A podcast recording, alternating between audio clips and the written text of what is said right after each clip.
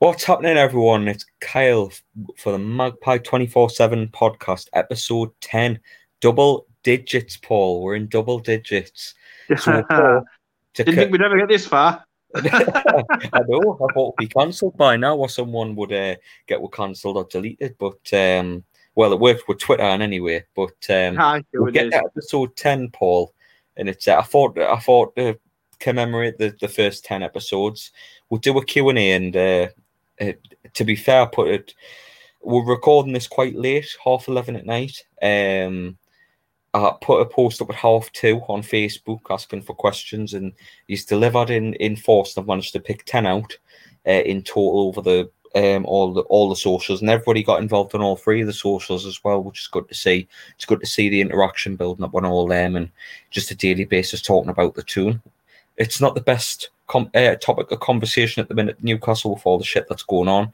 But uh, we do appreciate you sticking with uh, through the uh, through the depressing time that is being a Newcastle United fan. But um, yeah, these questions are mainly football related as well, with the way football's going at the minute, especially on a Newcastle point of view with the long summer and stuff. It's uh, yeah, like I said before, it's a long conversation. But um, Paul, if uh, you if you've got nothing to say regarding the, the first couple of weeks and hitting episode ten, we'll uh, we'll head into the podcast. But you got anything to say? Yeah, I'm just um, I've been blown away to be honest, Carl, with some of the messages we've received from all over the world. Some really really kind stuff. Um, you know, it, it, it does mean a lot. We do genuinely, you know, care. We're trying to, re, you know, we try and respond to every single one that we get in. Um, like I say, there's lots of different choices out there at the moment, and there's lots of other people jumping on the bandwagon. There's different people uh, coming to the party who weren't ever at the party before, and there's obviously the long established ones as well. So we appreciate the fact there's lots of choice out there, and we thank you for obviously you know picking us for choosing us um, because you don't have to. And uh, yeah, I'm I'm very pleased that we've got to double digits and uh, let's hope it's onwards and upwards up towards um, triple figures next. That's the next target. Like you say, as long as nobody hacks us or does anything uh, untoward like that, and a bit naughty and a bit uh, spiteful and a bit, uh, you know, whatever. We should uh, hopefully, hopefully get there. There'll be plenty to talk about over the course of the season. Uh, hopefully, lots of highs, not too many lows because we've had enough of them already. Um, and hopefully lots of good talking points, talking about goals, incidents, uh, match wins, cup runs, finals, all of these great, uh, great things. But uh, yeah, it's been a really good, solid start. We've enjoyed it. Um, lots more to come, and um, you know, it's one of the things when we decided to go ahead with Magpie twenty four seven. Just that ability, just to discuss Newcastle with a smile on our faces, uh, creatively go where we want to. Uh, you know, we've obviously had other people from across the world join us as well. We've had guests on the podcast as well. We're keen to continue that, uh, you know, that trend onwards and stuff as well. Yeah, one hundred percent. And uh, there's intro, there is intros coming very, very shortly. There is a few, uh, a few bells and whistles um, that'll be, you know, coming, you know, on board to help uh, you know improve things and uh, you know get things up to what you know what other people are, are doing and everything. Uh, and as ever, if you've got any critiques, if you've got any suggestions for improvements, things that you'd like to hear on the uh, on the podcast, then get in touch. Magpie247 at outlook.com. You can message us across all the social medias. All of our messages are open. And like I said and touched upon a little bit earlier, we do try and respond to every single message uh, obviously the comments, the community, and everything else like that. We do try and, and, and get around. So if there's something you think, you know, oh, I wish they were doing this, I wish they were saying this, I wish they were talking about the other, um, or you know, I think they'd be really good at uh, whatever. Then get in touch. You know, nothing's off limit. There's no area sort of that we won't go to and talk about. So yeah, message in. Aye, I um, I couldn't have put better myself, Paul. But we'll get cracking into the 10 questions that I've picked. Um, well, we're actually going to do a standalone podcast regarding the striker situation, but with the questions that you've uh, sent in. A lot of them are striker related, so I thought we'd just uh, would stretch this this uh, this one out a little bit longer. Yeah. And uh, I tell you yeah. what, Carl, it's a, it's a shame we can't go back in a time machine and nick some of the class strikers that we've had in the past. You know, like Supermac and uh, Alan Shearer and the likes. It would be fantastic. We've had some cracking strikers, haven't we, in the past? Like fantastic number nines. It's a pity on the day, well, on current day, we don't have a, a number nine as good as a Supermac or Shearer and Andy Cole or um, Ma- I was going to say Malcolm McDonald again, but I didn't. Um, Hughie Gallacher, uh, jumped in, jumped in. Len there. White, you know, we've, we've had great, great, Well, he was a number nineteen technically, but we've had some great, um, great centre forwards down the years. But we'll get going into the questions, and the first one is from uh, a familiar, a familiar face um, or a, a, familiar mouth as with audio, but um, it's from Owen Shepherd, who's um, currently a member of Newcastle Fans TV. And uh, me and Paul do get on very well with Owen, very canny lad. He's had a ah, he's had he's, he's had a rough year one, and um, I've I've we've tried to support him best way we can through through his difficult time, as because uh, he is a Bournemouth native, Bournemouth glory lad. He must be gutted of the, the relegation um, in the last couple of weeks. Must be devastated that add to his add to his woes of a year. But um, no, he's a top lad, Owen. Got a lot of time for the lad. But his question, anyway, what was it like to leave NFTV and how has it been starting a new project? Well, thanks for your question, mate. But um, yeah, thanks for putting us on the spot. just a little bit, but yeah. um, well, since the first podcast, we tried to explain in no better ter- well in the best terms that we could of how we're left and, and why we're left and what and what we want to achieve here. But in the first four weeks, um, Sam, who's also a member of NFTV, sent us a message on every given week have I regretted it, and um, the answer's always been the same. I don't regret it. Um, I think me and Paul have made the, the right decision in in leaving NFTV to to pursue what is Magpie twenty four seven. I I don't know. I just I can't really put my finger on it, my proper response to it, but I, I really enjoy the that the, the new challenge. Um, just interacting with people like I normally was on the Facebook page for NFTV, but on multiple platforms, enjoying creating content, all and it, it all being on my mine and Paul's shoulders, you know, and having that having that responsibility directly and and with how everything's came came to the front with within the first month hitting 4,000 in total across the board, uh, 1,000 on Twitter twice. um, Instagram's Instagram's doing okay. We've got a, a few like a lot of listeners on on this on on Spotify as well. Even talk even getting hammered in messages to start up a YouTube channel as well. There's loads of there's loads of talk for that. Um, which is probably this. It's actually one of the questions coming up, but um, you know, it's been a it's been a really good month, Paul, hasn't it?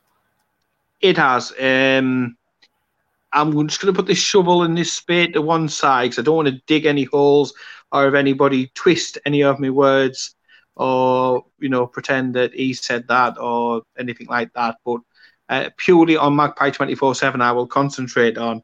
Uh, I've loved the entire process. It's been a lot of work, you know, a lot of spade work, getting things right, getting graphics, introductions done, getting uh, the flow of everything established, and uh, you know, and, and whatnot. Uh, we've had to learn, you know, as, as we've gone along. Because obviously, Twitter and Facebook and Instagram are three totally different um, entities. You know, social media uh, platforms, and obviously our our expertise and our experience, if you will, has been on certain areas previously. So it's a case of taking what we've learned before and then just picking things up as, as we've gone along. Obviously, the Twitter thing was a little bit frustrating. You know, we got it up to a certain level. Then there was a situation with it. So we've had to redo the Twitter side of it. But very quickly, everybody is, is rallied round, and we appreciate that. Uh, and I've said before, it's a bit like you know a new building site. There's going to be sawdust and this, that, and the other kicking about, but I feel it's gone as well as it, you know it could do. Way better probably than what we expected. Um, you know, to be sitting here after a month with over what 4,200, uh, 4,300 maybe um, yeah. people following. You know the um, the podcast doing really really well with regards to uh, listeners numbers and stuff, and interactions and the messages. Um, and it it does take you you know does take you back and um, to see that we mean something to lots of people and our effort is uh, and our hard work is appreciated does mean an awful awful lot. But yeah it's been good fun. It's been a good laugh uh, I feel 100% like re-energized recharged for the for the new project. Um, you know you, you, miss you miss like the banter with some of the you know the, the lads and stuff that you would speak to all of the time. But now obviously you might just speak to once you know once twice a week or whatever. Um but lots of doors have been opened kyle. We've had messages from people we haven't spoken to for ages and ages and ages. And again kind words of them offers of support of them you know cross promotions um you know, people wanting to come onto the podcast, people saying, Are you free to come onto our podcast? Are you free to come onto our YouTube videos? All of that great, great stuff. So, yeah, it's been absolutely fantastic. And um, yeah, I've, I've, I've enjoyed enjoyed the hard work. I've enjoyed the interacting. I, I love engaging with the entire uh, Newcastle United supporting community. And obviously, we've all had this fight about sort of unity and everything. So it's tied in at the exact same time with the message of unity from the NUST. Uh, so again, that has been something we've been able to get our teeth into and support uh, totally. But uh, yeah, as, as as first month's go, fantastic. And you know, we, we, compare it to what we've done previously, um, and the growth and everything else compared to what we've done before has been, um, you know, unbelievable, unbelievable. But I think it's been fantastic for all parties uh, concerned, obviously with regards to our, our situation. Um, it's been, you know, really, really positive to see everybody doing, you know, lots of fantastic, good, new stuff, edgy stuff, trying out new things. Um, so yeah, the, I mean, the more good content that there is out there discussing Newcastle, talking about Newcastle, making a noise about Newcastle, the the, the better yeah, One hundred percent. Yeah, I mean, I've said it many a time before, and I'll say it again. It's like it doesn't matter what flag you stand under. Uh, we're all under the umbrella that is Newcastle United. Do you know what I mean? So, yeah, it's one of them. I mean, thanks Owen for your question, but the the project, mate, is going absolutely fantastic uh, for the first month, and I have no regrets. But uh, yeah, mate, Chaz, yeah, uh, speak to you when you next uh, come up to Newcastle, whenever that may be with this coronavirus stuff. But uh, see you soon, mate. I've still got them tops for you. Don't um, don't don't forget that. Don't um, be buying and uh, any of the tops anytime soon. Uh, that you. I don't be getting any Bournemouth top doing. it, uh, no, just to clarify, it's not a Bournemouth top. It's um. Do you remember when um we changed kit through Virgin Media in the middle of the season? Uh, oh, to, uh, to, to Virgin Money. It's the kit just before that. It's the last Northern Rock top, oh, um, and I've got it in like I've got it in like a, a smaller size from when I first like bought it because obviously I was like twelve when it fit me. So like I've still got it, and I just um it, I, I, knew Owen wanted wanted the top, and he was looking about eBay and stuff, and um I knew I had it, so I just uh, I thought I'd just give him the top. But uh, that's me, good natured me, everyone. But um, just for, for your question, mate, and we'll move on to the next Aye, question, which is another friend of uh, former accomplice, which is 40. And he simply asks, why aren't there any visuals on the podcast?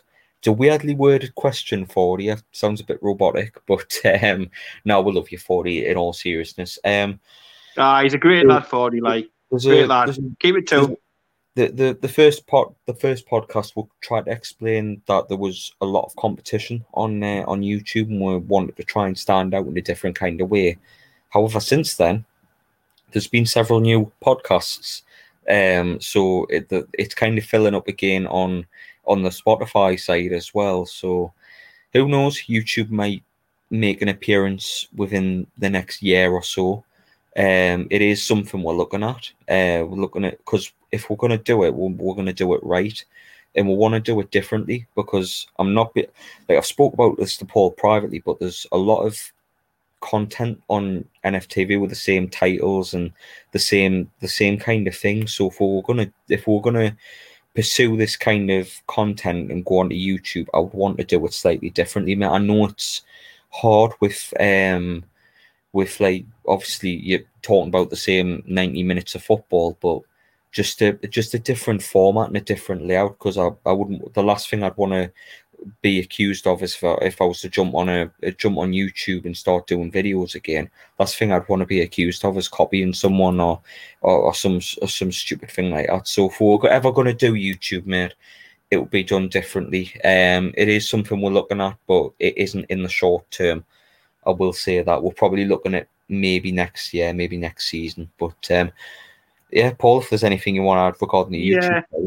I mean, obviously it was something that we enjoyed. We enjoyed the process and you know creating videos and learning new things and editing and all this sort of thing. It was things that we picked up over the time, and we've you know certainly got the expertise to be able to do it and stuff. But you're quite right. There's lots of really good, uh, you know, alternative stuff out there. There's different things for different tastes.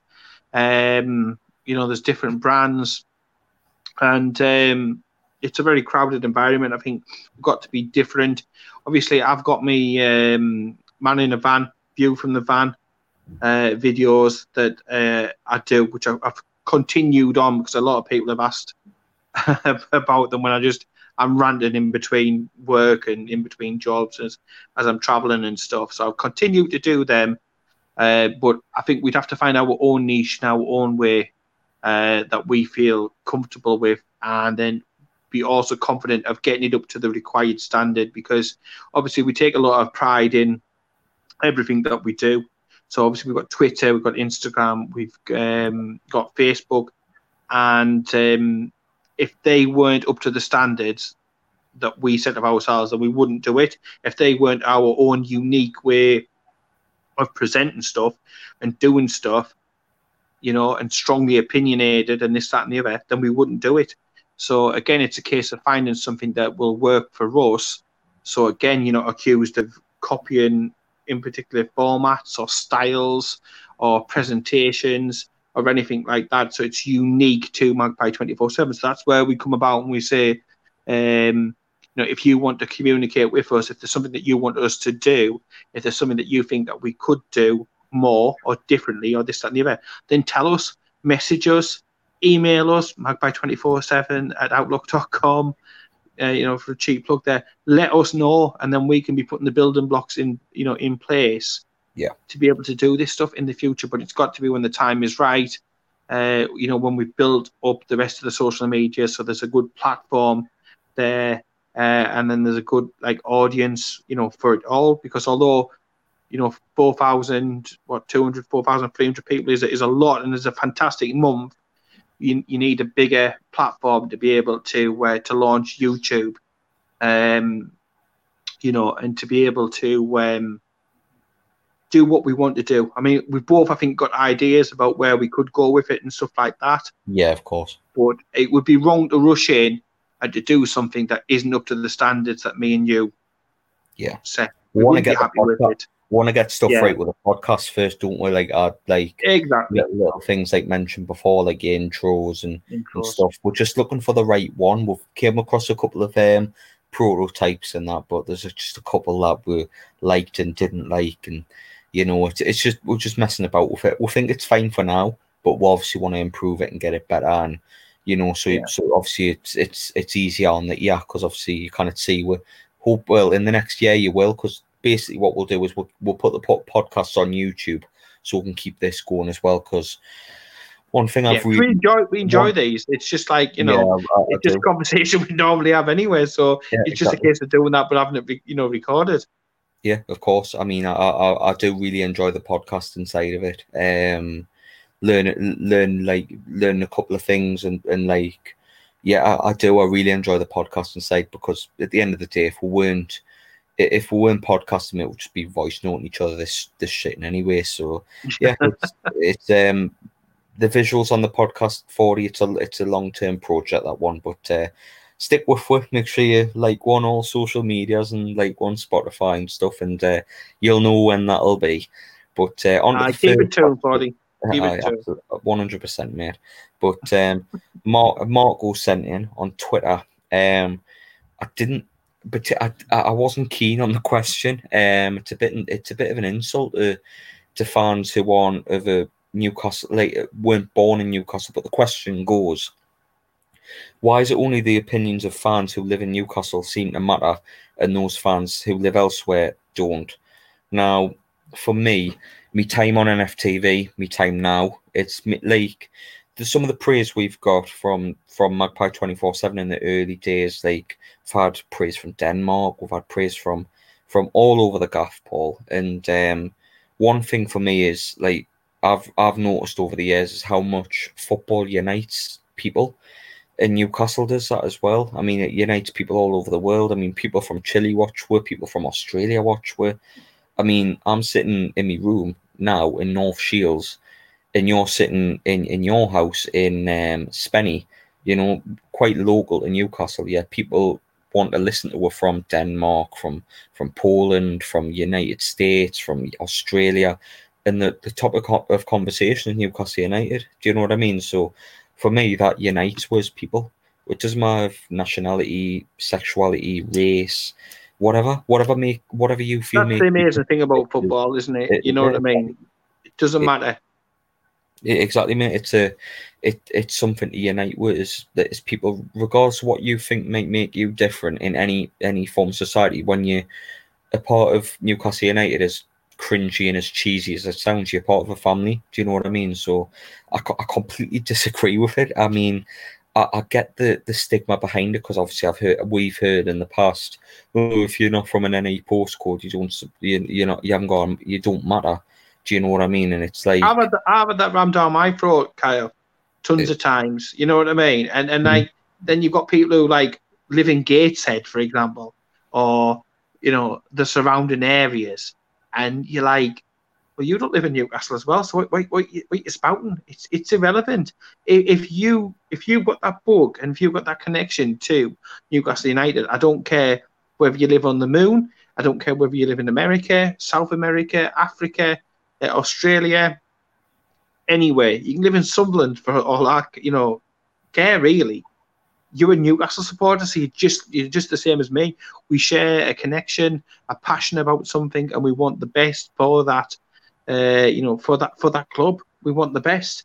Um, so yeah, I, I, I, share your point, and I, I, get what you you know the questions about and stuff. But certainly here, Magpie twenty four seven, it doesn't matter where you're from. Your yeah, opinion is I mean, and and we, will disagree over stuff. We'll have different point of views and this, that, and the other because we come from different experiences and this, that, and the other. But at the end of the day, there's always um, a respect there. We'll always have a laugh and a crack on and a debate, some banter about it. Um, but yeah, postcode is pretty pretty irrelevant. It's it's to okay. me, it's more about your connection and the passion you've got for the club and the banter and you know that that feeling of, of connection. And you're right, you can go anywhere in the world. I mean, I was down in South Yorkshire recently. You see Newcastle shirts all over. I went, I worked down there in a school for a number of years. The amount of kids I converted over to like being Newcastle supporters and parents would come up and they'd be like, ah, you, have cost me bloody 40, 50 quid here for a shirt, new shirt and scarves and hats. And you'd see the kids coming in in the Newcastle stuff and you know just spreading the gospel. Um, but no matter where you go, I mean, I've been. I remember going to uh, to Crete and somebody was trying to buy the shirt off my back, Newcastle shirt. Um, been all over the world, and you know, like Tunisia, places like that, and you recognise all over.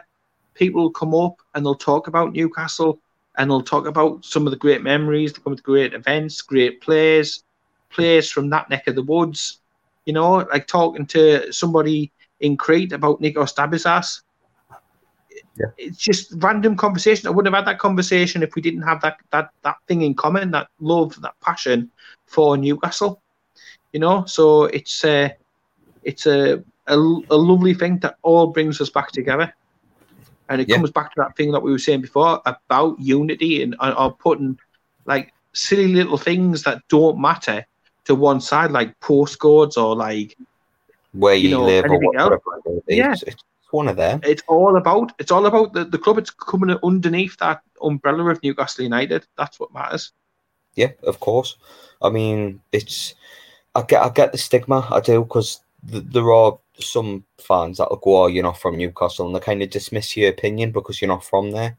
Yeah, it, whatever. Uh, it's just a case of ignoring them.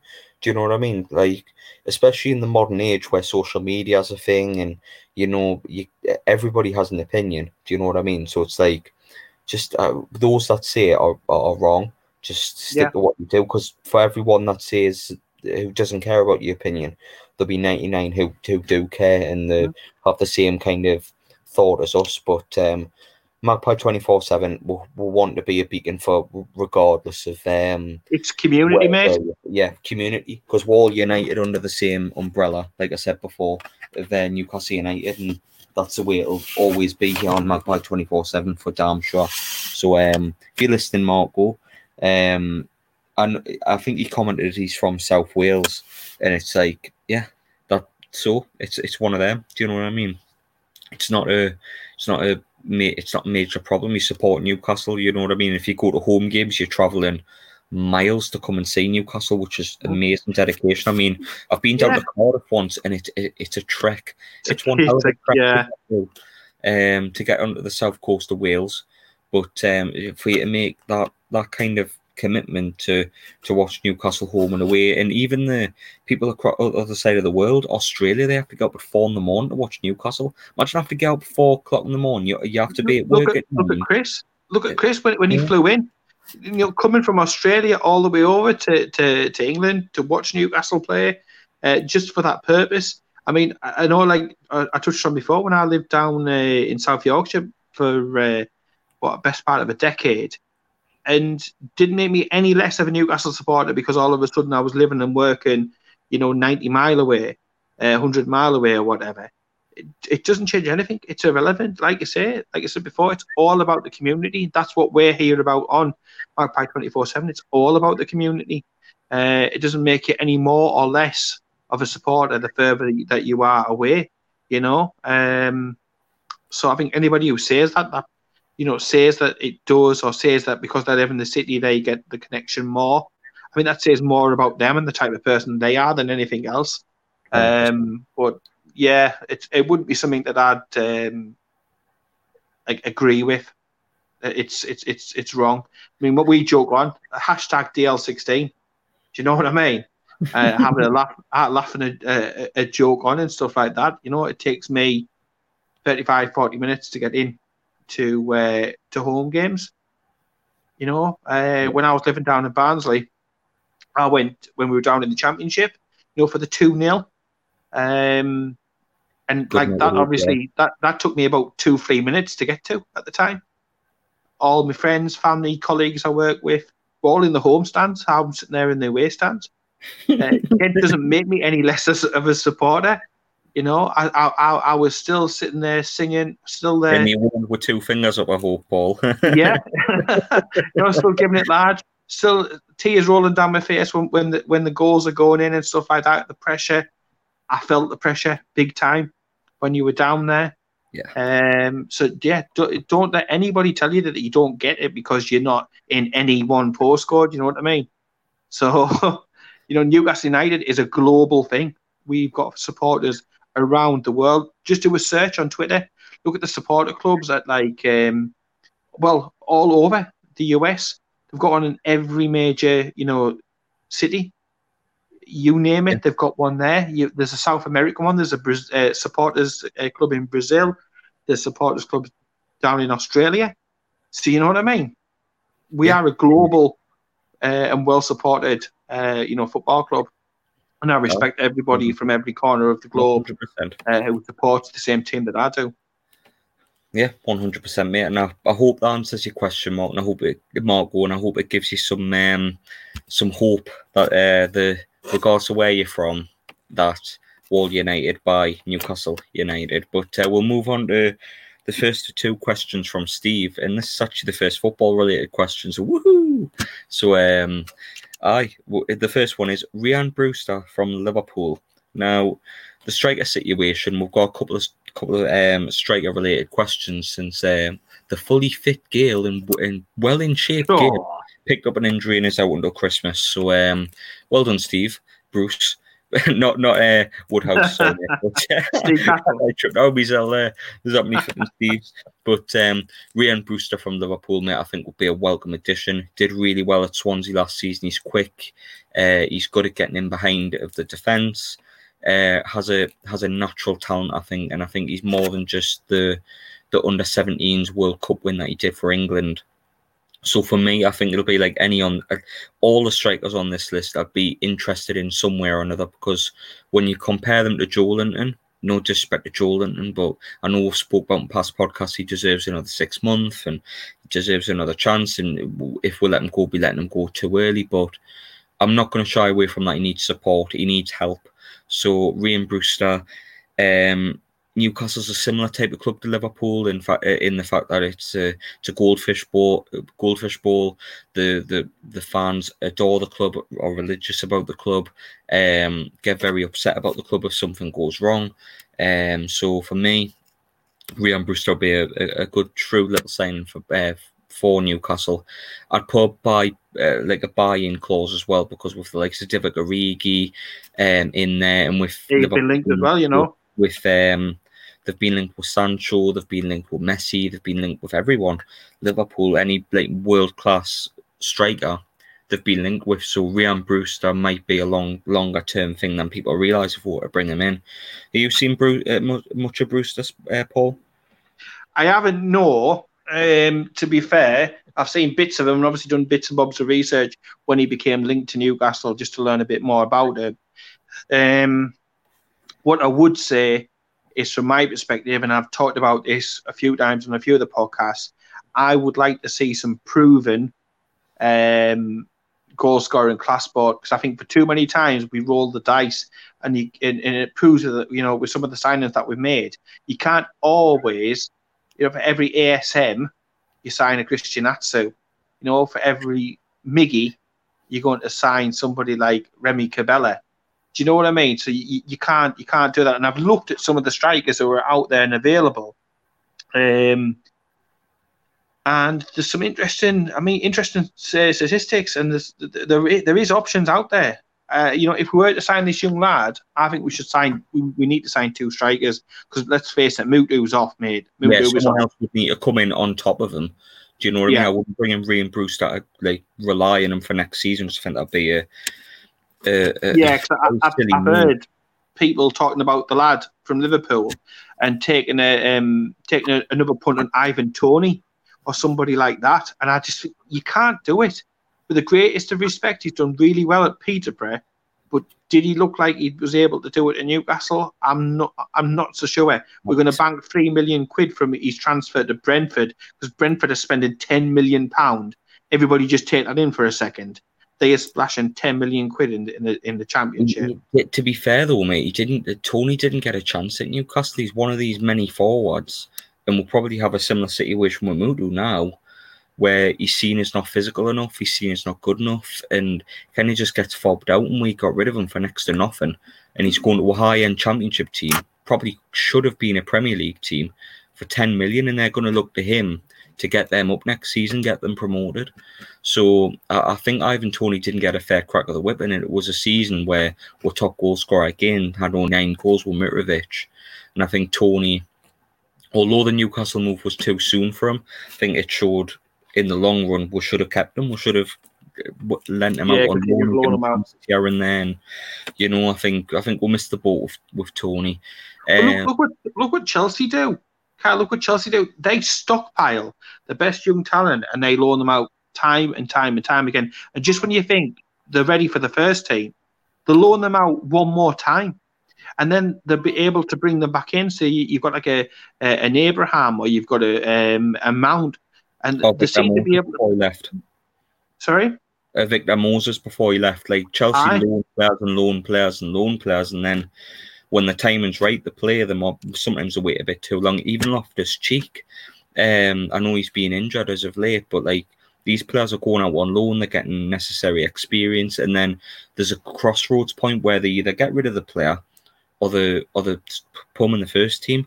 And yes, at Chelsea with the transfer ban, it obviously helped a lot of players' careers, but at the same time, those that are good enough have made it. I mean, look at Reece James, uh, look at Tomori, uh, Mason Mount, Tam- Tammy Abraham. Like, there's a lot of good players that have came through with Chelsea. So, yeah, I, I would like the same kind of um, thing at Newcastle. However, there's not. Sadly, we haven't got the that that luxury because of the regime. There's no forward thinking, is there? But, um, There's no forward thinking.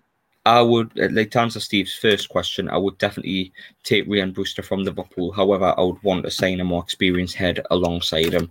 Yeah, um, I'd agree. The, the, second question from Steve is um, Darlow or Gillespie to start the season. Um, it's a really good question, this one, um, because Steve Bruce failed to announce until the Slovakian boss um, announced yeah. Martin Dubravka is going to be out between seven and eight weeks. Fantastic. Well, player of the season is out, and uh, the the fully in shape Gayle is uh, is out until Christmas. So that's you, great. Newcastle United not communicating. Are you sure? You, uh, is that a typo or something? It's, it's, that same club, Paul. I mean, I, know it's hard to believe that there's no. It is hard. That is hard to believe. But, um, yeah, it's uh, it's it's it's Dubravka out for 78 weeks and we'll have to rely on were sub goalkeepers to to start the season and who it's a kick in the bollocks mate is what it is. Um I know in the bollocks huh?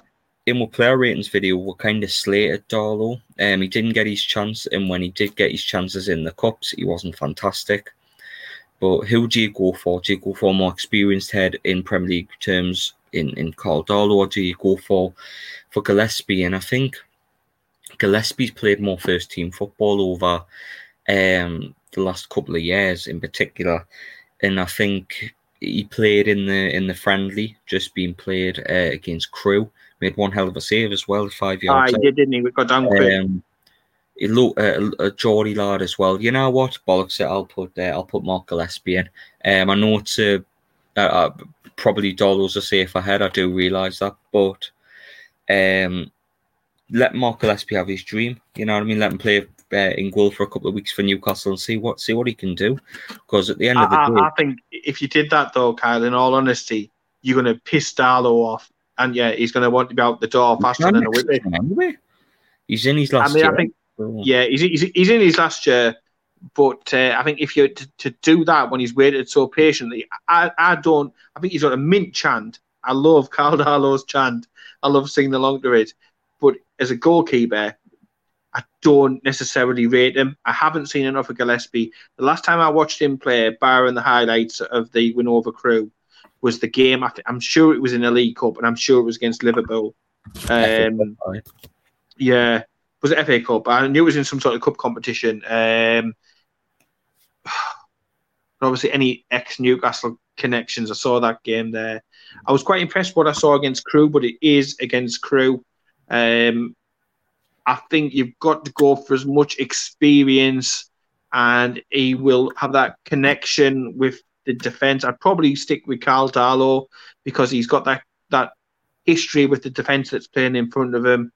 Um, it, there's not a great deal in between it. It does make uh, bum twitch thinking about which one of these two to put in because the thing is, we score so very few goals that if we gift goals away or if the goalkeeper isn't up to the same standard, um, and we do concede more, you know, more often than we would do if Dubravka was playing, that puts an amazing pressure on us because last season we scored what 38 goals in 38 games.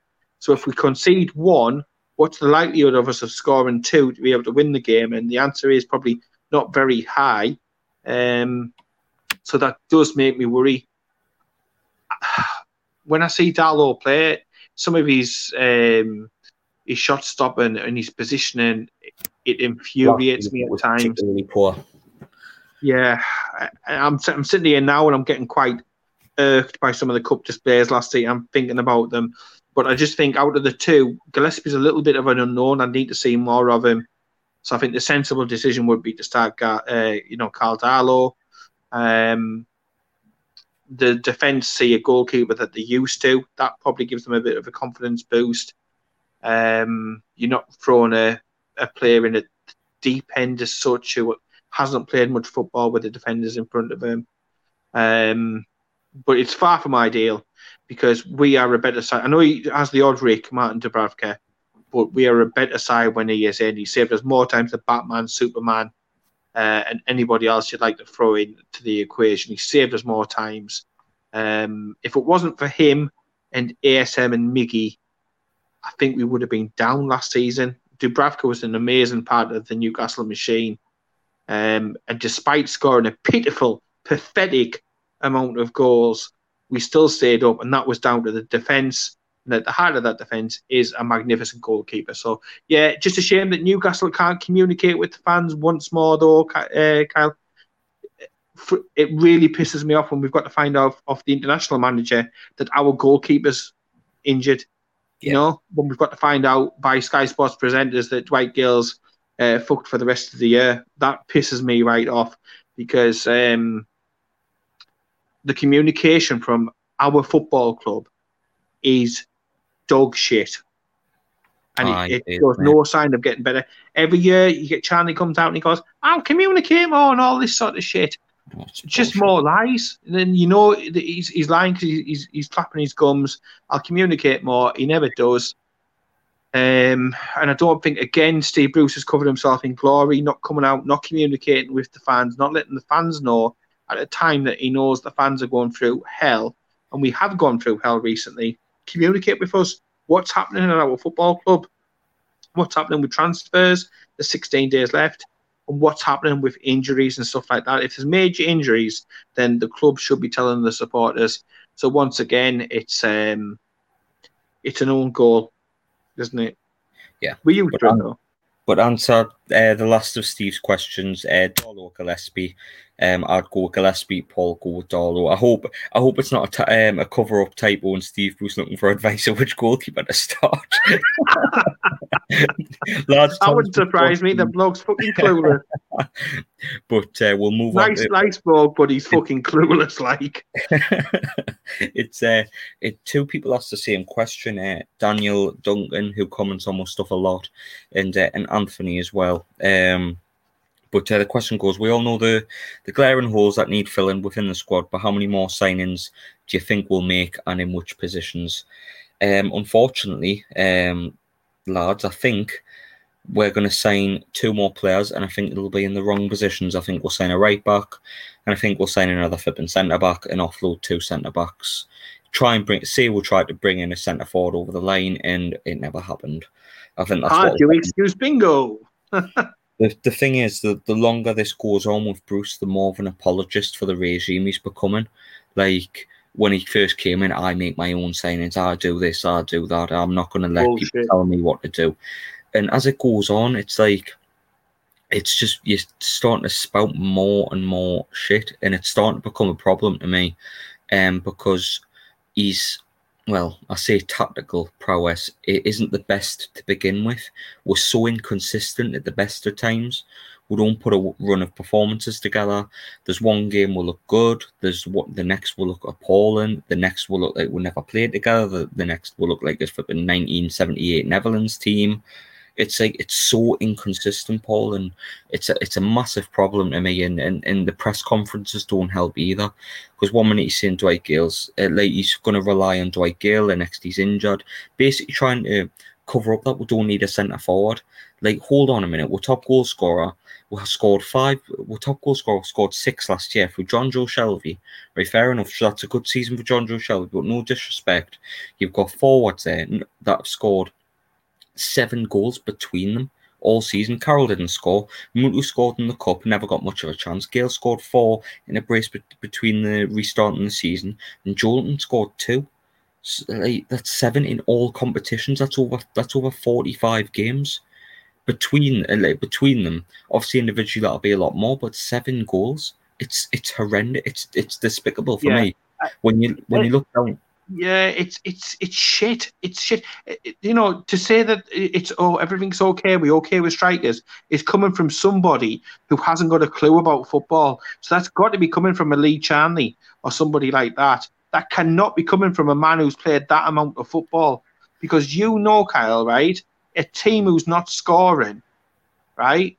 there's major, major problems. If we could add just between five to ten goals per you, over the course of the season, that's going to catapult us up, up, up the league. And and you know, certainly in the bottom half of the table, it's going to make a huge difference. Look at the look at the Southampton. That's you know the Southampton Cup. Look at the difference that Danny Ings makes. Look at the difference that Chris Wood makes at um, Burnley. He scored yeah. about 15 goals and then 10 goals before that, then 10 goals before that. So double figures consistently since he's came in, uh, you know, came into the club. Um, if you're saying that the strikers are okay and stuff like that, you've not got a fucking clue.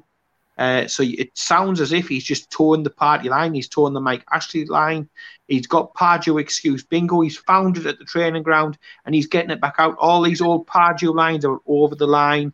Expectations, Spinning the pressure too much from the fans. It's just bullshit. It's just PR spin. It's just it reeks of Keith Bishop coming out and say this, say this, do this, say this, and you'll be right. And no, it's not what I want to hear from the manager. I want to hear truth, honesty. Um, I don't want to hear excuses because I've got a list of strikers here, Kyle, who rate from free transfers up to twenty million pound. And I'd argue that every single one of these strikers I've got on here, I'm just looking at, I've got a list here now. Uh, I've got eight strikers, right? All right, go on. And fire, fire these off and tell me that any of them wouldn't improve Newcastle and i have got the I've got the goal scoring records as well here. So you've got Mario Balotelli, and I tell you what, it wouldn't be an uninteresting time with him playing. He's got a goals to game ratio of two point four seven. Uh, Callum Wilson. Um, you've got Pukki from Norwich. You've got King. You've got Gameiro, who, who could come in. He's only got a year left on his contract, and Valencia are having a fire sale. You've got Armstrong down at Blackburn. You've got Troy Deeney and you've got Woods at Burnley. And out of all of them, who do you think's got the best goals to games ratio? Um, Gameiro's a good goal scorer. I'd go with him. Yeah, he's he's available for a cheap knockdown fee. He's got one year left in his contract. He scores on average. I know he's in his thirties now, but he, would be good to bring off the bench or good as a, a second choice striker. He's he scores every two point eight games on average but he, he isn't the most he isn't the most efficient on the list. It's better than Joelinton. I mean, he played played what 42, 43 games last season. He's an average a goal every 22 and a half games or every 21 and a half. So it's a bit of yeah. an improvement.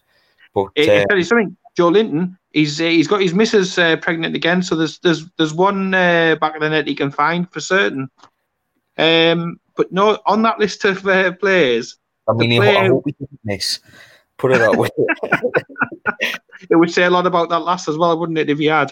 Um, yeah, it, it's actually Balotelli. Balotelli's got the best goals to game ratio out of all of them at 2.47. You've got Callum Wilson, 2.69. You've got Pukki, who probably be a, a, available at a decent uh, fee at 2.68. King is, I think, the worst at 4.44. Uh, we touched on Gameiro already. Armstrong, 3.25 per goal. Deeney, again, just the same as Armstrong, 3.25. And Woods, 2.67. And it's Woods who I would go with because he's more in the um, he's more in the sort of mould of a Salomon Rondon. And he worked for Newcastle. I think Woods is available for about 13 million pounds. They signed him for 15 million, Kyle, back in the days. He's played a few different clubs before, but I think we could get somebody like Woods in and then partner him with that lad down at um, Liverpool. Um, and I just think he'd be a focal point. He'd work the line. He can score goals. He scored um, what he's got 35 goals in the past three seasons. I think he would suit our style of play, and I think I could see him linking up with the likes of uh, ASM and Miggy uh, really, really well. Obviously, Jeff Hendricks knows him as well, so there's another positive relationship. Yeah. So I would I would personally go with him, but I've seen people mention Balotelli who's available on a free transfer, and I, I know what you're saying, and he's he's mental. I agree, but it wouldn't be a, it wouldn't be dull with him about, would it? We'd have something no, to talk but, about for definite. yeah, I, don't. I, I just don't see it, mate. I just in the top leagues, I think he's shit. Um, in Italy, in France, he's done great, but top leagues, nah. Um, I'll go for out the out of the eight you've mentioned. I'd go for either Kevin Gameiro or I would go for uh, Callum Wilson. I think Callum Wilson, such a Callum natural scorer. Um, you guarantee your goals, and I've and I've said this to you before, mate. In regards to the signings that we need to make, we're not eh, if we push the boat out, we're not far off from a top ten finish, um, or even trying to challenge for this new third tier of European football that's coming. Do you, yeah, know? the conference. And like, I know conference. the current team suggests relegation, but like, if you add four or five quality players to that team, you know, then then you've got a good team to push on. But like, mm.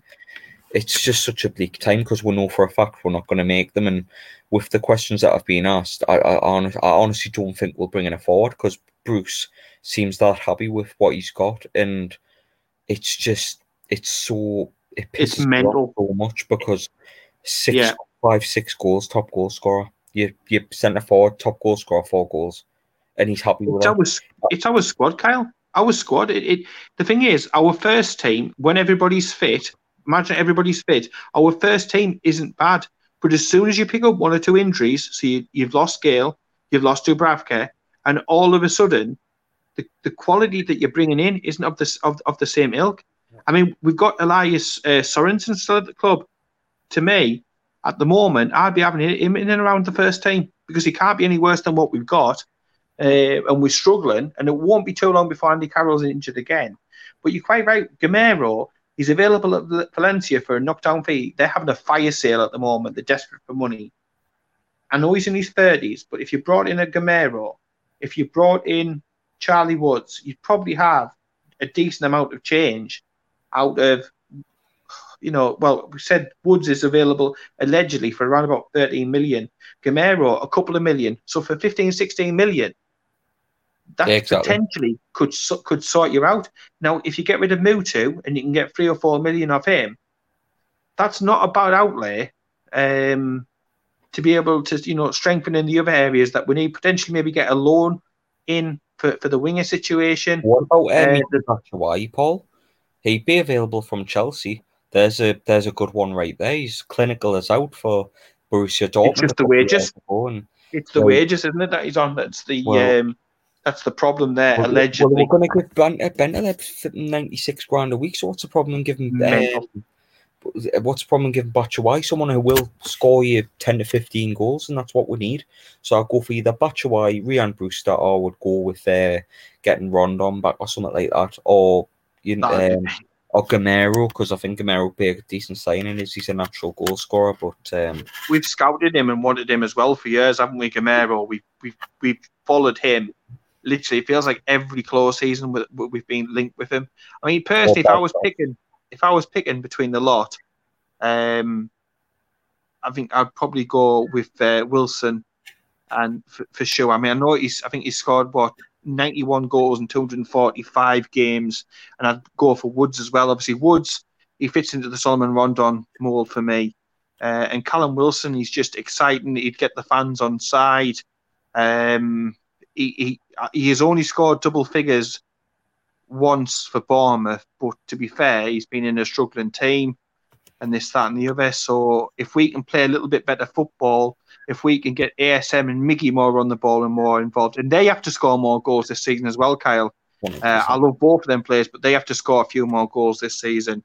Uh, then we can have a better a better season. But ultimately, Newcastle have got to get the checkbook out because what is the club going to be worth, Mister Ashley, if we go down and we're relegated again, or because you wouldn't sign a striker and you wouldn't equip, you know, the the, the, the team. But we're just impotent at the moment.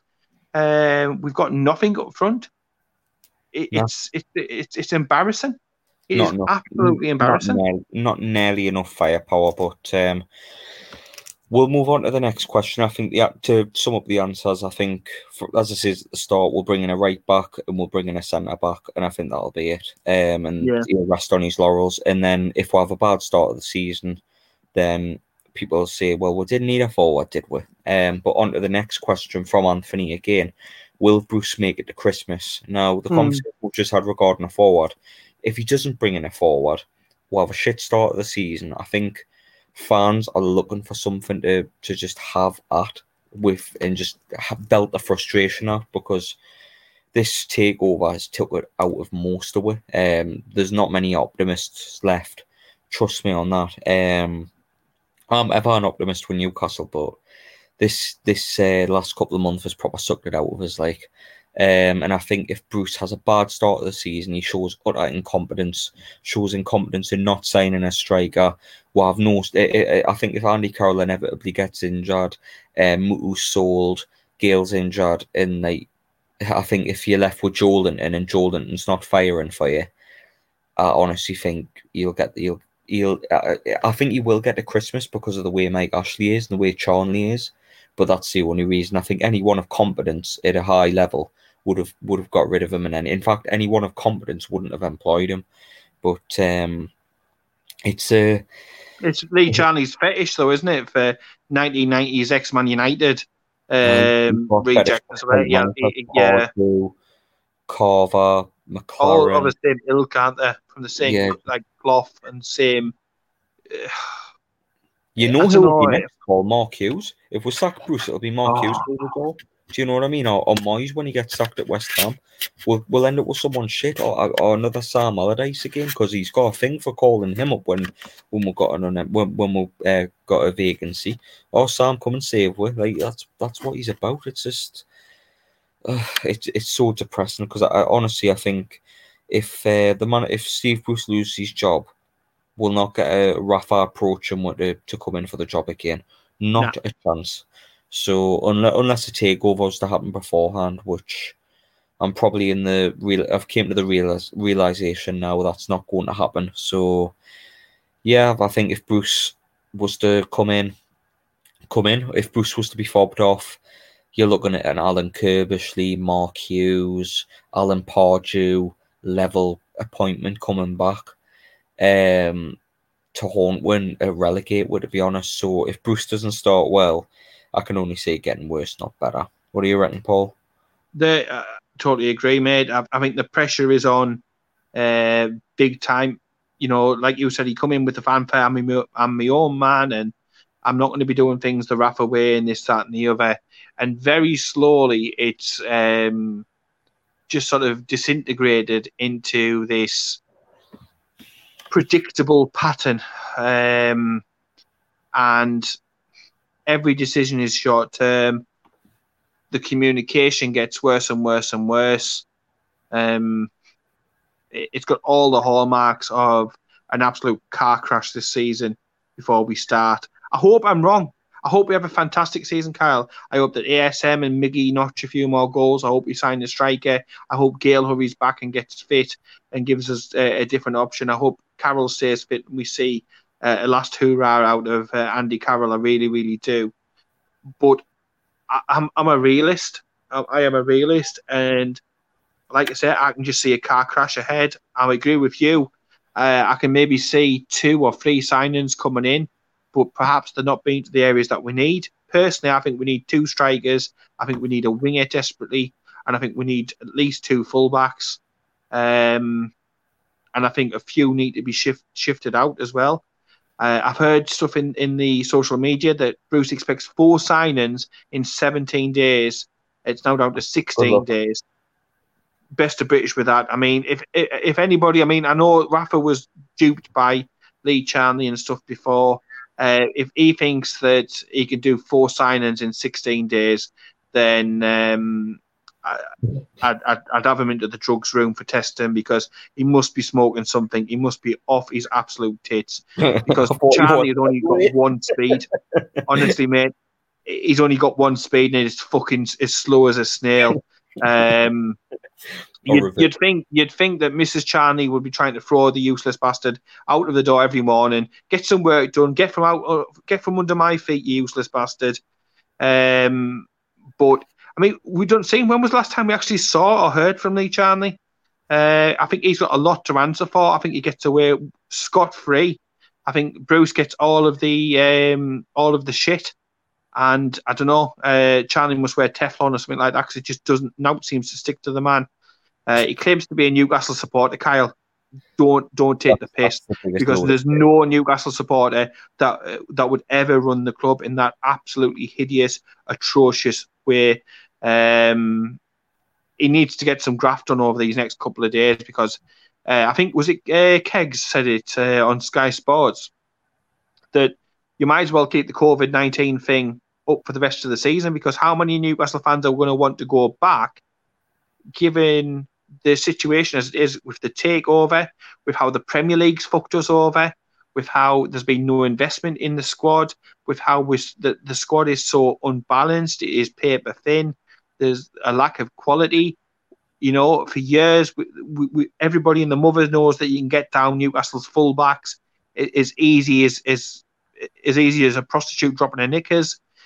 You know, there's there's no surprises. We, we don't try and fix the problems at the club. We just paper over the cracks. Um, and I mean, I, I class myself as a die-hard Newcastle fan, but I am as I've never been as pissed off um, with with the product and the team and everything else as I am now. Um, and I think it's going to be a long, long, hard uh, season. And if Ashley thinks he can get through with four favourites to be relegated, if he thinks we can limp through he's he's got an, another thing coming. Then you're not going to get your 300 million for the club. You're not going to get people coming back in for the club. Um, I would urge anybody from the club who's listening, and we know that certain people do listen from the club as well from communications that we've had, um, that you act in the best interests. You try and equip the team to do something. You know, um, because something's got to happen to help help the supporters out. It's never been this bad, Kyle. It's never been this bad. No, it hasn't. It's uh, like I said to you last episode, mate. It's the most deflated uh, going into a season I've ever felt because we've been screwed over by the Premier League big time. We've been screwed over yet again by what seems one manager and owner. We're just a team sitting waiting to be relegated, and all these people who were against would be in sports, that Khashoggi woman, uh, Amnesty, all these people that were chucking the 50 pence in regarding this takeover. I haven't mentioned Newcastle since. Yeah, it's the fans who have to sit with the aftermath of what's went on, and we're just sitting hoping is the takeover going to be going back on? Is there yeah. anything that can be done? And we're just sitting waiting we're either waiting for a takeover or waiting to be relegated, and that's such a depressing feeling. There's no hope, there's no ambition. Like if you were a footballer, I don't even unless you had a um like a, an affiliation to support Newcastle, or if your dad supported them or something like that, you wouldn't come here. Like you just you just wouldn't. I don't get the pull of coming here anymore. It, it took we it, it took we nine months to agree terms with a lad who's from North Shields. He's, be, he's been born and raised in North Shields, loves Newcastle United, wants to stay at Newcastle United, and it took one nine months to get that deal flipping done. And he loves Newcastle United. So what? what how we're going to try and talk someone of uh, who's played for who's played at a decent level and trying to bring or come up to Newcastle? What or what's the ambition? He's not going to do anything in a couple of years. No, we're waiting for a takeover. Yeah. We're waiting to go down. Like nobody's gonna want to come here, and it's just like there's no there's no pull anymore. It's dead. It's like it's a really sad feeling, Paul. And we just cut adrift. We're like the Mary Celeste. We just literally cut cut adrift. We're like a dinghy uh, cut adrift in amongst all these great uh, massive uh, cruise ships. And you know, you, you see the likes of uh, Chelsea going out splurging 200 million um, I'm, I'm all for the fact that businesses are being affected by coronavirus, uh, Kyle, and stuff. But when you see Manchester City pumping money, when you see Chelsea pumping money, when you Not see every other team Leeds. pumping money, Le- Leeds yeah, Leeds. spent 30 million on Rodrigo from Valencia. I'd exactly. kill Rodrigo up front. But now we've got Joelinton and hoping Dwight Gayle can stay fit enough or Andy Carroll can stay fit enough for it to get through. It's a joke. It's, it's an excuse, mate. It's, it's an excuse. That's all it ever is. And because Lee Charnley, he never has to be held to account. He's got a, he's got a boss who doesn't give a shit, uh, who's literally uh, who's put the keys in an envelope and posted them through the door. He doesn't care. So there's no accountability there. There's no you haven't reached these goals. Think about it as like football manager. Every season you're assessed against a certain amount of criteria, and if you consistently fail, then obviously you're out of a job. Lee Charnley, he has none of that. And then that filters down. So Lee Charnley then looks at the manager and says, Did you get your, you know, did, did we progress? Did we do well? Did we develop players? Did we sign good players? Did we buy good players cheap? And have we sold them on? Uh, you know, are you generating finances? Is the club moving forward? There's none of those questions that is ever asked at Newcastle, and it's depressing. It's pathetic. It's a lack of leadership. We are absolutely rudderless. The manager is a dead man walking. As soon as anybody takes the club over, the first thing they're going to do is get rid of Steve Bruce. You know, it looks like he should okay. be in a Werther's original advert. Uh, it's not a good look at all for anybody who, uh, you know, is going to buy a football club over. But at Newcastle, it's all right because it's somebody who, who does the job and he does it cheap, and that's that's that's the that's the only thing. And it feels like for Newcastle, we're just happy. Like the Man City game perfectly summed us up. We were happy to lose. We just didn't want to lose by too many. And that's exactly. Newcastle's mantra. As long as we just stay up, it doesn't matter whether we lose. It doesn't matter whether we get knocked out of cups. It just doesn't matter. If we do get beaten, it doesn't matter if we if we get beaten, just not by too many, please. No, no football fan wants that, and that's what I'm saying about Bruce. It's like, do you honestly think that somebody with a football brain who wants to honestly develop it, who thinks he's in the job for a long term, would be happy to go into the season with potentially just Joelinton fit, who isn't even a who isn't even a half fit striker. If you listen to Malcolm McDonald talking about Joelinton, he's, he's not a striker. It's not in him. It's not in him. He's he's I think uh, Mick Laws as well said fantastic athlete, but he's not a footballer. Hasn't got the intelligence. He hasn't got the movement. He hasn't got the instinct. You can't. There's certain things you can coach, Kyle. There's certain things you can't, and he doesn't have the attributes that you can bring in to improve him. So Steve Bruce, he talks about I've been knocking the door down. The only door he's knocked down is the one to the fucking canteen or the tea room. He hasn't been knocking Charnley's door down. That's for certain. You know, put me put me as the head coach, put me as manager at Newcastle. I'll show you knocking a few fucking doors down. I'll show you rattling some heads. I'll show you some team selections. I'll show you on, on survey. No, you, you're not even playing. No, don't even come down to York with us. You shit. I'm getting rid of you. You're not up to standards. You've never been. You've mugged us off. Get on to your agent and fuck off. And it needs it needs some straight talking because I just argue it's not good enough for our club. It's not good enough for Newcastle United. No. You know, we, we're going round now, Carl, and this is why we go to. It's like a scene out of Oliver, and you're going around with with a hat begging, please, please, Chelsea, please, Liverpool, can we have a striker? We can't even afford to pay his full wages. Can we can we pay ten percent? Come on, man, it's embarrassing. Yeah. It is. It's embarrassing. Um, when Brentford can outdo you in the championship with one of our former players. yeah, and, and, and, when we're desperate and we can't afford to buy strikers off Bournemouth. Now, I remember Bournemouth literally uh, clinging into league existence not too long ago by literally a Clegnet. They stayed in the league by a Clegnet. They went all the way up to the Premier League and they've signed better players than than, than us. Look at like um, uh, the winger that, that went, that, you know, I know he, he, he dropped a minute a bit. He's been linked to us, hasn't he? Um, right, is it Ryan Fraser? Yeah, Ryan um, that's the one, free agent. I would love him at the two. Love, uh, yeah, yeah, and he's he's he's been linked, but he he went to a Bournemouth, right? He's gone to a Bournemouth, and it was the same with Callum Wilson. It's the same with Josh King. Bournemouth, although they were relegated, they've got a lot of players who would be better and who would walk into our team. This was a this was a, a club who, like I said, hung on to their league existence by a Clegnet. And yet, for a long time, they've been outperforming us. You know, the, the ground looks like it's Scunthorpe's. It's that yeah. bad. It's that small. And, and, and it's this is not just one. Anybody can accept one season of issues and problems, but this is it's just yeah. rinse and repeat. Fuck the well, Newcastle well. fans over. Fuck the fan base over. Fuck the team over. Rinse and repeat. And then it gets to the stage where like you said, if you're a player, why come to Newcastle? Because we don't go for cups and we're never going to win the league title. We're never going to qualify for the Champions League at the moment. We're never going to even get into the Europa League. So you you you're praying, you're praying just to get into this new Europa Conference League, And I tell you something, Carl, that's going to take us signing a striker who can score more than 10 goals. Well, like we need a striker to get top half the table, or oh, you can forget about it. Five or six players of quality, and then the depth that depth that's there, you know, would have a would have like a top ten side, top eight side, but they're never going to push the ball out, and that's why Rafa left for, unfortunately, mate. But um, yeah, oh, that answers your question, Anthony. We'll move on to the last three questions now. And uh, Richard messaged within. He was there. Uh, he says, "What do you think of going after one of our old players in Adam Armstrong, as there has been links?" Um, I, am not sure, mate, because he didn't really get a chance at Newcastle.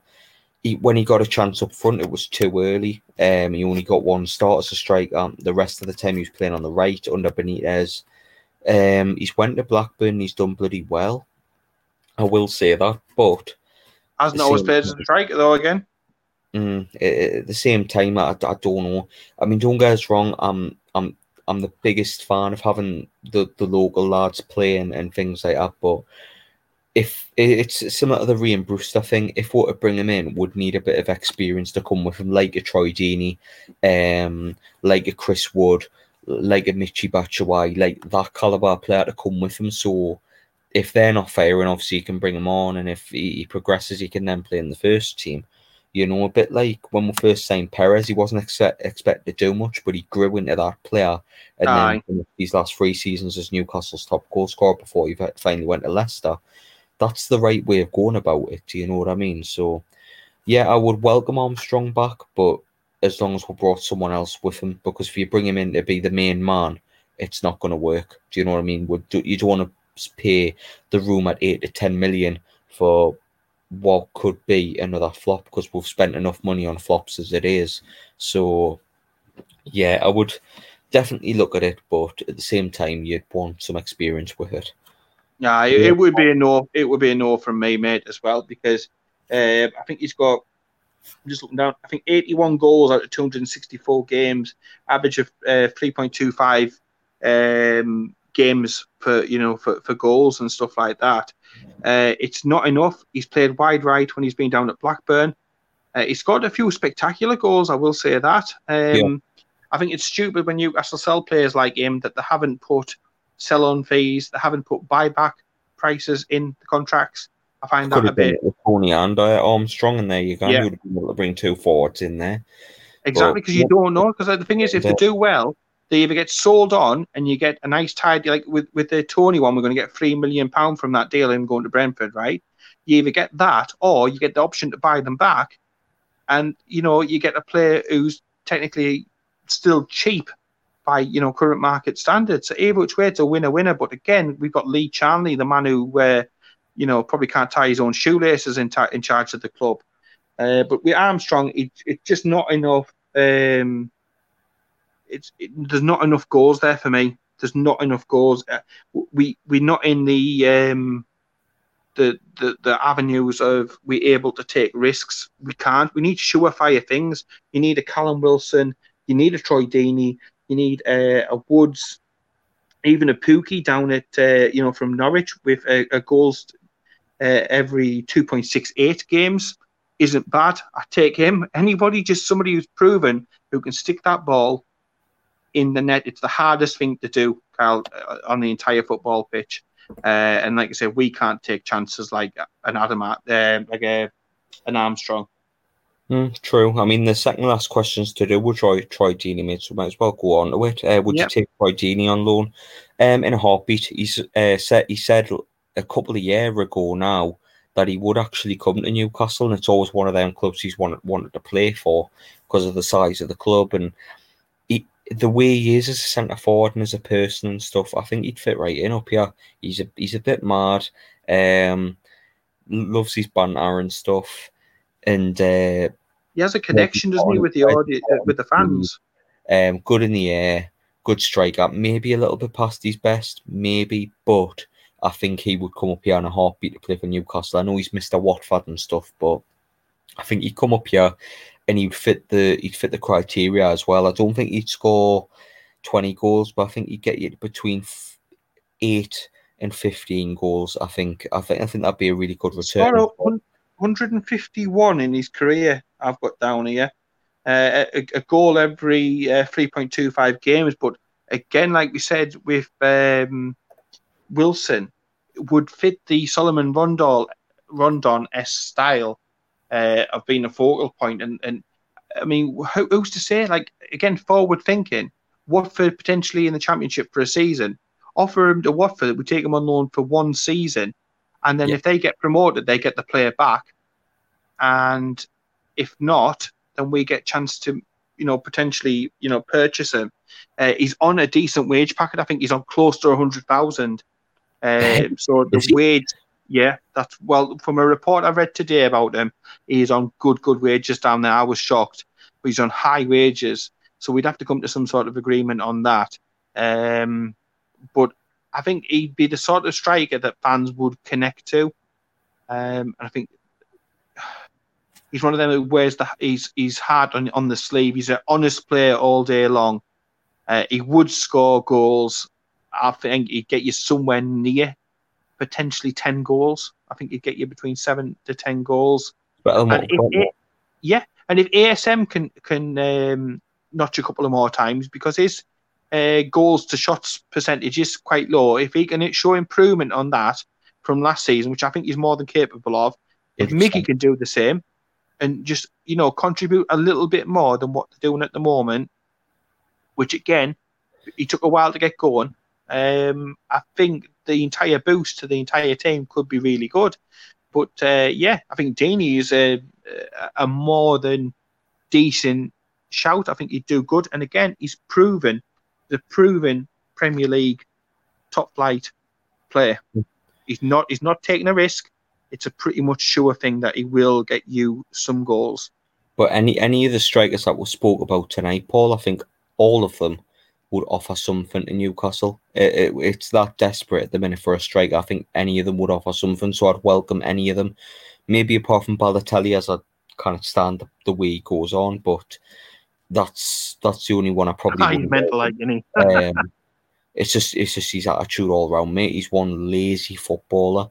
Um, it might cut it in France. He's a, he's a bit of a knobhead. But yeah, that, I mean that's probably the only one I wouldn't go for. But the final question is actually um, from me dad, who's uh, an avid listener of, uh, if the podcast. And to be honest, he's got more of an affiliation for, for Paul than he does for me. He's always messaging us about about Paul. but uh, to, hello, Dad. But um, he's messaging why we why we insisting on going for centre backs instead of strikers. Well, I'll tell you why, Dad. It's because one manager is incompetent and stupid because uh, he prefers Shane Duffy over buying a, a centre forward. I mean, if we go and get if we get rid of Fabian Schär and and, and bring in Shane Duffy, that would be the biggest crime against football I think I've ever seen in my entire life. Because Schär is a is a brilliant technical footballer. It's just he's had a bad season. There's a good play in there. It's just Steve Bruce with his dinosaur philosophy of football. Or you've got to have an old school centre back pairing. Take Schär yeah. is such a good player. And I think next to a, um, a Lascelles or a Lejeune or a Clark, he works well. But with Fernandez, he just doesn't click mm. um, for whatever reason or another. Form, but form is temporary, class is permanent. Yeah, um, one hundred percent. You know, we've, we've said this before. Like eh, at the end of the day, it wasn't too long ago that he was being linked to Spurs, big money moves. Everybody was raving about him. He's got a strike on him. He can score a goal. Schär is a is a fantastic defender on his day. He's just had a few bad. I think he's had some bad injuries. He hasn't come back, uh, you know, to, to full yet. But I'm sure that he would do. Um, and you know, take the Everton game out where it was just like, you know, oh Steve, yes Steve, should we bring another centre back on? Well, why not Steve? What a great idea, Steve! Uh, and there was literally just a conveyor belt of central defenders coming on, and somehow, somewhere, on that particular day, everything just clicked, and it worked, and we rescued a point. But you can't be that lucky. and it was like the beginning of last season. You, you can't be expecting centre backs to notch all the time. The strikers have got to show a bit of professional pride in what they're doing. They are supposed to lead the goal scoring charts. Um, so he's got to stop with this fetish for defenders. We've got enough central defenders. We really do. Yeah. Um, to the point where we've loaned out Kelland Watts, um, you know, for, for the season down to, to Division Three it's a bit, bit lower down that, but we've loaned them out to division a division three side. Um, So if you were that desperate for another centre back, you could have just kept him, uh, and I think that would have been a much better decision. But no, to answer the question, we need to sign strikers, man. He needs to stop um, messing about and you know his little yeah, man crush on, on, on, on centre backs. We've got five centre backs there. We're looking to play four at the back next season. We need a right back desperately. You need offload two, obviously, and keep Manquillo. Um, you need you need two centre forwards. It's just a case of prioritising. I think we're fine in midfield. We need another winger. Ryan Fraser will be very welcome. You're not cutting any budget with that one. Uh, Michy Batshuayi on loan, you're not cutting anything with that one. So there's still quality players out there, even though you have to scrape the bottom of the barrel. So stop messing about with these centre backs, Bruce, and and prioritise the squad in keep them up next season because if we keep what we've got up front, we're towing the line between 17th and 18th next season, and that's the best we're going to get. We'll have to hope Maximin, Almiron, and uh, the midfield and defenders and set pieces keep up again, which two seasons in a row. I mean, strikers keep you up at the end of the day. I mean, we've got a solid defence there. If you went and bought all of Bournemouth's attack, King, Wilson, Fraser, Brooks, if you went and got all them and mixed them with our defence and midfield, you know, you'd have a decent team. So we just need a we, we need an attack, just like Bournemouth last season needed a defence. And when they didn't correct it, they went down. Or even look look at um look at um Middlesbrough. They had a great defence. They had one of the best defences in the league when they got relegated from the Premier League. Why? Because they couldn't score goals. And those goals who win games. I, I, think the saying goes: those who um, don't learn from history are destined to re- are destined to repeat it. So, it, like it's it's just it's just it's so infuriating because you can see it, I can see it, you know, your dad can see it, everybody can see we are desperate for a goal scorer. And don't come out, Bruce, with this all well, it's the old magic and the old link between Newcastle fans and strikers. No, it's not. It's because we've seen the shit that we've been playing, and it's a desperation and it's an obvious need. We yeah. we are absolutely desperate for a left back and desperate for I would say two strikers and a winger. We also need a right back, but we're not as desperate for right back as what we are for strikers. So if you've got a lump of money and he's come out and he said it's not as bad as what the Newcastle fans are thinking, right? Sure, prove it. So yeah, prove it. Splash a bit a bit of the cash. If you've got thirty million pound, spend it on two strikers and bring in a loan uh, left back. Do you know what I mean? At, at the end of the day, it pains me to say, but if we can't get another winger in, then we're going to have to deal with the backups that we've got and pray that the lads who have got the shirts to start week in week out stay fit. You know, mm. we've got Atsu and Murphy as, as, as, as fucking backups. I know that's shit, but at least we do have some backups. At left back, we've nobody. At striker, we've got Joelinton, who was the new Jon Dahl Tomasson, and and then Andy Carroll. Andy Carroll's an injury waiting to happen. He's his heart's in it. I don't doubt that. You know, it's a fantastic story. It's it's the romance of football, but his body's failing him. So you've not got a, you've not really got a striker at all to talk about and he's going around with his fingers in his ears doing an Jose Perez. Take your fingers out your ears, get on the phone, and make a few things happen. We've, we've gone through a whole load of players there, Kyle, who are available, who are realistic. No, we're not saying, um, oh, I, I spotted uh, Messi up at Greggs up at, you know, Newcastle. You know what I mean? We're not like making stupid demands and stuff like that, you know, like what some other clubs would make. We have to just some realistic options up top, up top to be able to. I mean, you don't expect it. I don't expect it. Uh, we, we never expect a, a cup run, a cup win. We're not expecting to qualify for Europe. We just want to be a little bit more comfortable than what we were last season. Have a bit of hope and of I, doing so. Yeah, and, and, and just a bit of hope that there will be a bit of progression, that there, there is a plan. We can play a little bit better football. The football was pretty bad at times. But again, Bruce papered over the cracks. Look at Chelsea at home everybody remembers the goal at the end. Nobody remembers the shit that went before it. Same as Everton away at Goodison Park. Nobody remembers the dross of the 90 minutes. I do. We were down there. We were front row. It was shite. It was literally shite. The last two minutes, that is all you take away from that game, and you just sit there and you laugh when you think about it. But, but ultimately, Steve Bruce's luck, and he's been a lucky boy. Look at the Manchester United game. You know, those sort of situations, time and time and time again, we had more luck. The Watford game at home as well, that comes to mind. Where we've been lucky, goddamn lucky, to get um, to get wins. Things have gone for us, but if things go against us, no we'll big be bottom. either. Yeah, against yeah. So if he's not careful, he'll be out of a job. We'll be bottom heading towards relegation. I mean, I've got the father-in-law joking on, putting comments on the page. If you look, if you don't beat Barnsley by six goals to nil, then you, you are probably going to be going down. Next season, he's probably got a fucking point. And I'm like, I said, well, I don't know who's going to be playing up top against us because we've we've not got anyone. Big Joel DeWitt, man, score twenty goals next season. Watch. Well, he's, he's in quarantine, oh, isn't he? I mean, I, I, I, I was stupid bloody quarantine, bloody quarantine when we're down down on numbers. He's gone to somewhere that he shouldn't have gone on holiday. Um, it's it's it can only happen at Newcastle, I suppose. But yeah. um, on saying that, there's probably other footballers who've done it as well. But um, oh, the joys of being Newcastle supporters. It's a painful, it's a painful thing. It's supposed to give us joy and pleasure, but it um, yes, Oh, and just whilst we're on, I was just about to comment about hair, but just whilst we're on on that, um, did you hear the news about Coloccini today?